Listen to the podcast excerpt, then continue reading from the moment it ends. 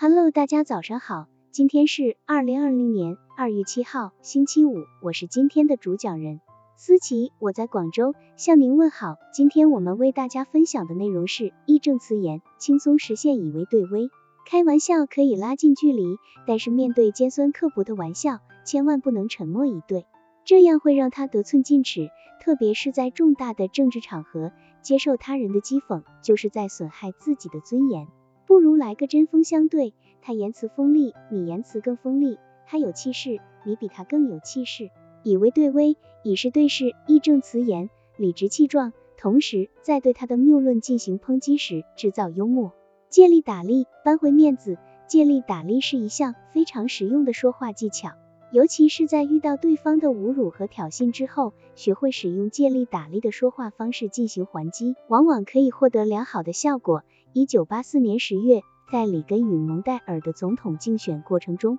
里根竞选班底的人们认识到，里根要克服的大难题是他给人一种年纪太大的感觉，不宜当总统了。所以，里根利用每一个机会就年龄问题说笑话。第二次论战是在严肃的气氛中进行的，里根和蒙代尔就范围广泛的各种问题相互进行辩论。老资格的记者亨利·特里惠特向里根总统提出了一个出乎意料的问题：“总统先生，您已是历史上最年迈的总统了。您的一些幕僚们说，最近在和蒙代尔先生的遭遇战之后，您感到疲倦。我回忆起肯尼迪总统，他在古巴导弹危机中不得不连续干好几天，很少睡觉。您是否怀疑过，在这种处境中您能履行职责吗？”这个看似彬彬有礼的询问。其实在说里根过于年迈，不宜当总统，而里根笑着回答：“我希望你能知道，在这场竞选中，我不愿把年龄当做一项资本，我不会抓住对手的年轻无知、